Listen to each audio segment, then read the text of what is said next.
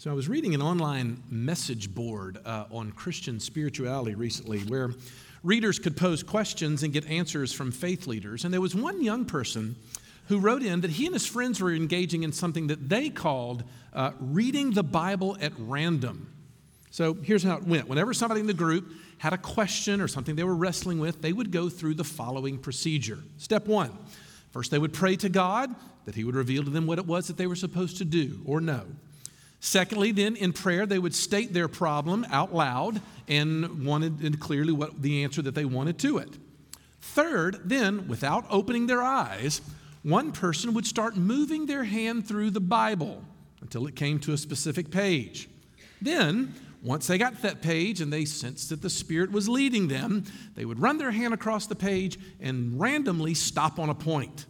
Then they would open their eyes and read the verse out loud. Hmm. So the young man asking the question was saying, I was amazed at how often these verses have something to do with the question we were wrestling with, but he wanted to know is this a bad practice for Christians to engage in? Well, interestingly enough, it turns out this practice actually has a name that I wasn't familiar with until I'd read about it. The answer said that this kind of thing is called bibliomancy. Bibliomancy apparently is the practice of turning to a place in a holy book under the guidance of the spirits and just looking for wherever it randomly leads you. Turns out the practice is actually ancient. We got evidence of Homer and Virgil doing it and a host of other religions.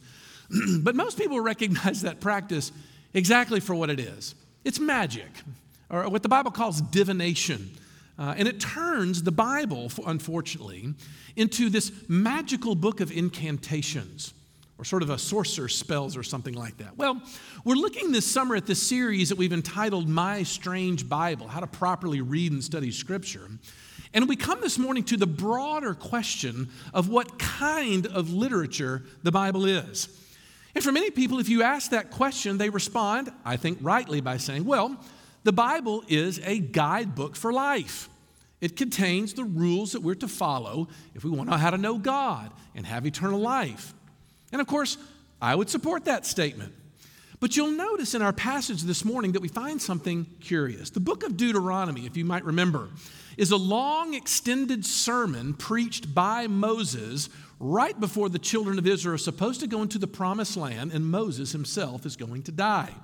And what he's doing is, is he's reminding them of all these things that he told them about uh, during his time among them and saying, look, this is the path in which you should go when you get into the promised land. And so finally, in verse 5, he says, See, I have taught you statutes and rules, as the Lord my God commanded me, that you should do them in the land that you are entering to take possession of it. There you go, you think. Moses is teaching the Jews the rules, the pattern of life they should order their life by in order to be fulfilled. But notice that there's a relationship between the statutes and what the statutes are trying to make of you, which comes in the very next verse. In other words, the rules are pushing us towards something. Look at verse 6. Keep them and do them, for that will be your wisdom and your understanding in the sight of the peoples. So, is the Bible a rule book?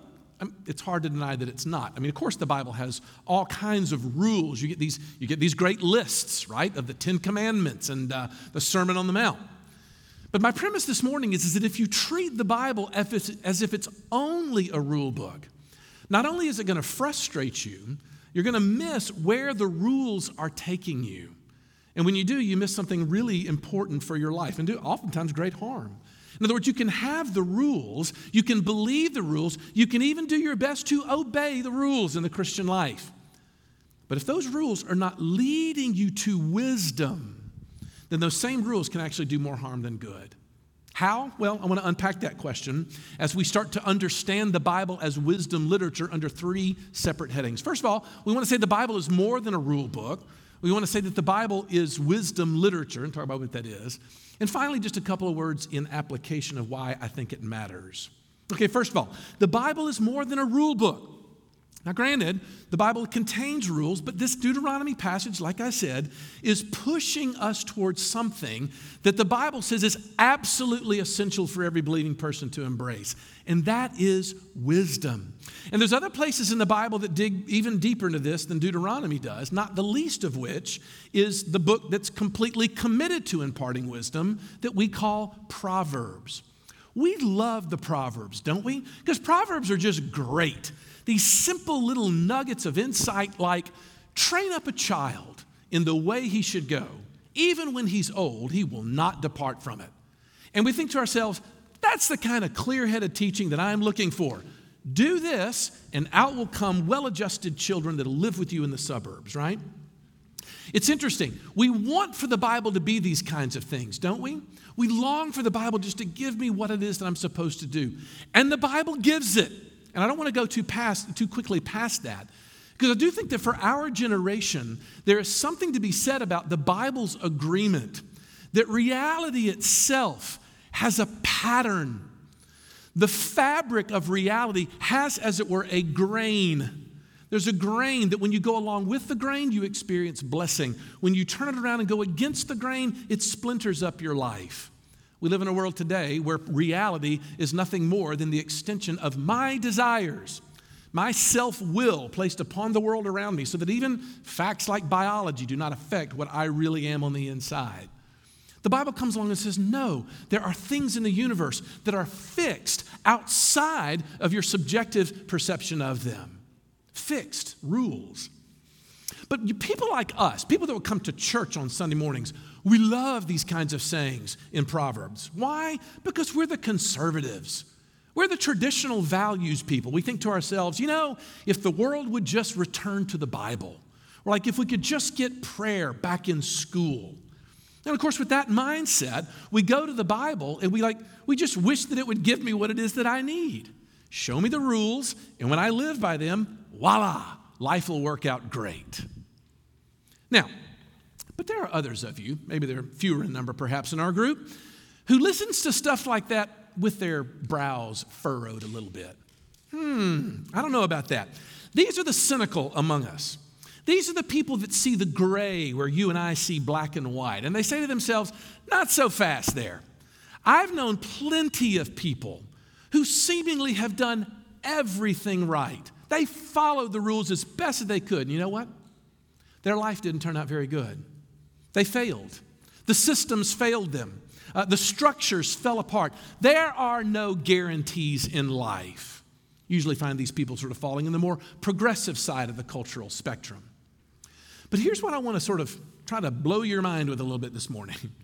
because the book of Proverbs contains verses that actually support both postures. Don't believe me? Let me give you a, a couple of quick examples. There are these proverbs that make these bold statements, for instance, about the, the, the, the connection that exists between hard work and prosperity. For instance, Proverbs 10:4, a slack hand causes poverty, but the hand of the diligent makes rich. Ah, there it is. I got it. As long as I work hard, I'll always end up on top, I think. So we love to hear. But then you come to a proverb just three chapters later in Proverbs 13, verse 23, that says this The fallow ground of the poor would yield much food, but it is swept away through injustice. Whoops. The proverb writer is saying, yes, generally speaking, hard work produces prosperity, but you know what else is true about the world? The world is broken. It's broken. And the brokenness oftentimes is going to rear its ugly head and make life seem like there's no pattern to the universe. That the things that are happening to us and around us are random truly. And so, this is the reason why the Bible cannot be simply an answer book. If you go to it just looking for answers as to why your life is turning out the way that it is, and then you turn to Proverbs 10 4, you'll come away thinking, well, if only I'd worked harder. That'd be your impression. But the truth is, there, are inju- there is injustice in the world. There are corrupt bosses. Uh, there, there are bad actors that are there in your life who are out for nothing more than their own gain. And to make that matters worse, the more you do self reflection, the more you see I'm part of the problem. I'm making life difficult. I'm creating the same chaos. Do you feel the tension between those? Let me give you another example. Sometimes this is hard to get inside our brains. Let me give you a second example in Proverbs chapter 26, verses 4 and 5. Here you have, I would argue, very well known but seemingly completely contradictory proverbs. Listen carefully. Verse 4 Answer not a fool according to his folly, lest you be like him yourself. Verse 5 Answer a fool according to his folly, lest he be wise in his own eyes. Hmm, did you catch that? Verse 4 basically says this Look, don't waste your time arguing with a fool. It's not worth the time. And you know what? If you do, you're just going to end up becoming just like him. He's going to suck you right into his foolishness. Now, that's sound advice, right? Stop wasting your time, somebody might tell you, arguing with someone. They're not going to get it, no matter how hard you try. Could be. But then verse 5 says, hey, you better correct that fool on his own terms because otherwise he's going to live with this, with this crippling self delusion that he's actually wise when the truth is he's not. So do whatever you have to do to get them a better answer for their life so that they know how their life should go. okay, so wait a minute. Well, which is it, Bible? am I supposed to ignore the fool so that I don't get caught in their trap? Or am I supposed to answer them and correct their error? You ever seen two verses contradict themselves that closely together? I had some one student ask me one time. Look, this is my point. You have to embrace the fact that the Bible cannot be simply a rule book when you begin to look through it for wisdom. Because if you really honestly think about it, 90% of the questions that face us day in and day out, they're not actually answered by the moral rules, are they? You know? Uh, where should I send my children to school? Uh, whom should I marry? Should I make this home purchase? Should I confront my coworker? There is no easy answer to those contained directly in the Ten Commandments or in the Sermon on the Mount or whatever. So there has to be another way to read the Bible that can account for places like Proverbs 26. I was reading a book uh, this summer in preparation for this series called How Not to Read the Bible. It's kind of interesting. I don't endorse everything in it, but I did love one of the chapter titles in this book that was entitled Never Read a Bible Verse. I love that. The point that they were making is never read only one Bible verse. Because every Bible verse that comes to us comes in a context. Not just a context, literarily speaking, in the text itself, but also in a cultural context with a group of people that probably had slightly different priorities than you and I have. In other words, we have to honor the fact that when the Bible speaks, it speaks as a whole and not just sort of as a way of sort of uh, um, proof texting our, just our decisions in life.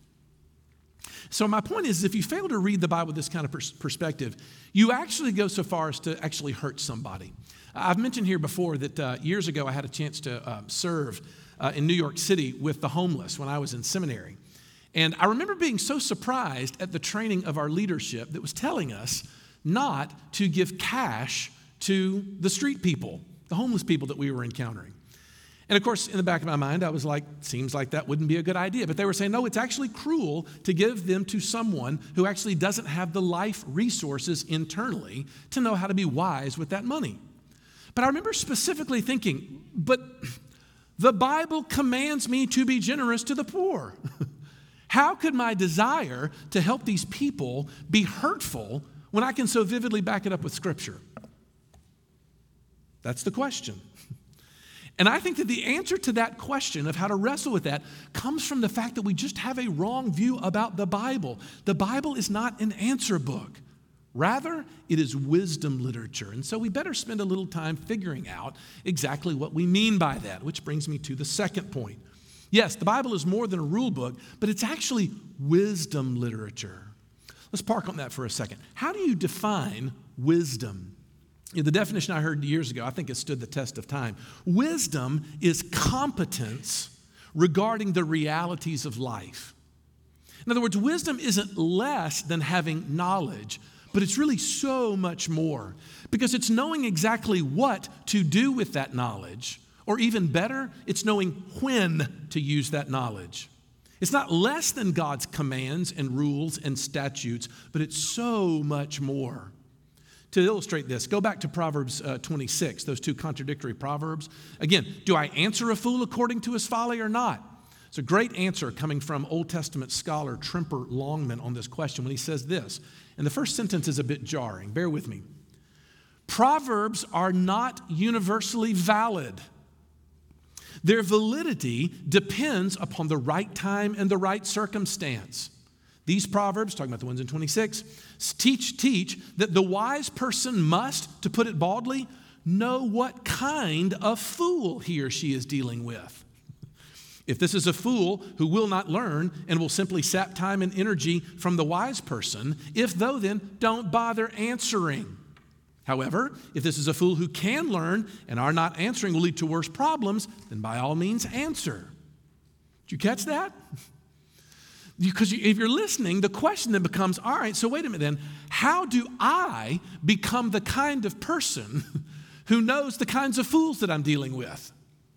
That's the question. How do I become that person? And here's where I think that Deuteronomy comes in profoundly. We do that because we have immersed ourselves into the pages of Scripture. In anticipation of that, instead of Bible giving us a, God giving us a spiritual manual, think about what He did. God gave us His Word in a certain form. And in places, that form is literature. Oftentimes, it's very artful literature. It comes to us in stories, told, by the way, by fallible human beings with personalities and life experiences that are as varied as the soul who wrote. But not only that, all the while perfectly keeping its infallibility and its inerrancy. That's the, that's the, the that's the, the, the miracle that is the Bible. And if you go back even to the central plot of the whole book of the Bible, it's all about the attainment of how to get wise. Remember Adam and Eve in the garden? There was this one tree that they couldn't touch the tree of the knowledge of good and evil. Now, don't misread that. That did not say that they weren't aware what good and evil was. By eating or not eating the tree, what you were saying was whether or not you were going to decide what was good and evil for yourself, or whether you were going to trust God's interpretation of what to do about the tree. You see the point? We've always been wrestling with this path of wisdom. How do I get it? How do I understand it? How do I lead the good life? I heard one theologian put it this way. He said, throughout the book of Proverbs, he said, you'll constantly hear the writer referring as the way of wisdom to the way of wisdom as if it's a path, not a door. He said, You and I want the door. We want to ask God a question and be like, and there's the answer right there. We've got it. Just like things in my pantry. I just want God to tell me what He wants to do, we say.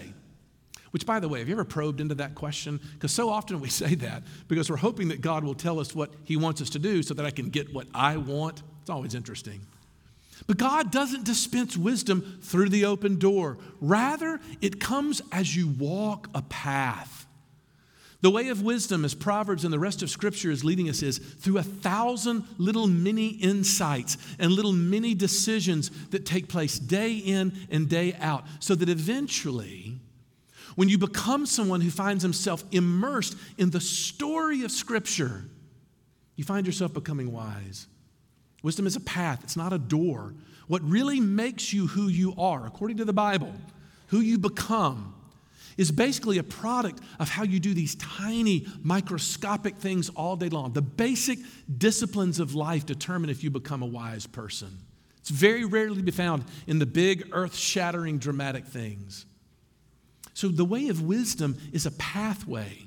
And we become wise by being people who assume this certain set of daily, weekly, yearly, repeated disciplines which will let you know exactly why it was that when God was instructing a people, remember how He gave them a bunch of, of uh, feast days and holidays and celebrations? Why? Because He wanted them to be regularly in touch with the realities of life. And when we choose other paths, we end up hurting ourselves. There was a, there was a Bible teacher who um, uh, insisted that I go back and read a story that I, I picked up a while, uh, many years ago about a man who had landed himself in jail uh, for a hit and run accident that he had committed. Uh, it's a horrible story. Apparently, he was driving home late one night and struck a child who ran out in front of him. Well, he was so distraught at the scene uh, that he fled, and after going through the trial, was jailed because of it. Well, uh, with all the time in the world to think about what he had done, he began to look back on his life and tried to figure out how he got there. What happened? How did this happen to me? And as he looked back, he said he fixated on a certain memory that he had as a child, where he went into his father's bedroom and began to play with his father's favorite watch, which is a big mistake because his circumstances would have it. He dropped the watch and broke it. Well, when his father came home, predictably, he blew off into a rage and began to march around the house demanding to know who it was that actually broke the watch. And what this older man said, so many years afterwards, said, he said, What I did was is I retreated back into my room and I insisted to my father that I had not done it. And you want to know what happened? It worked.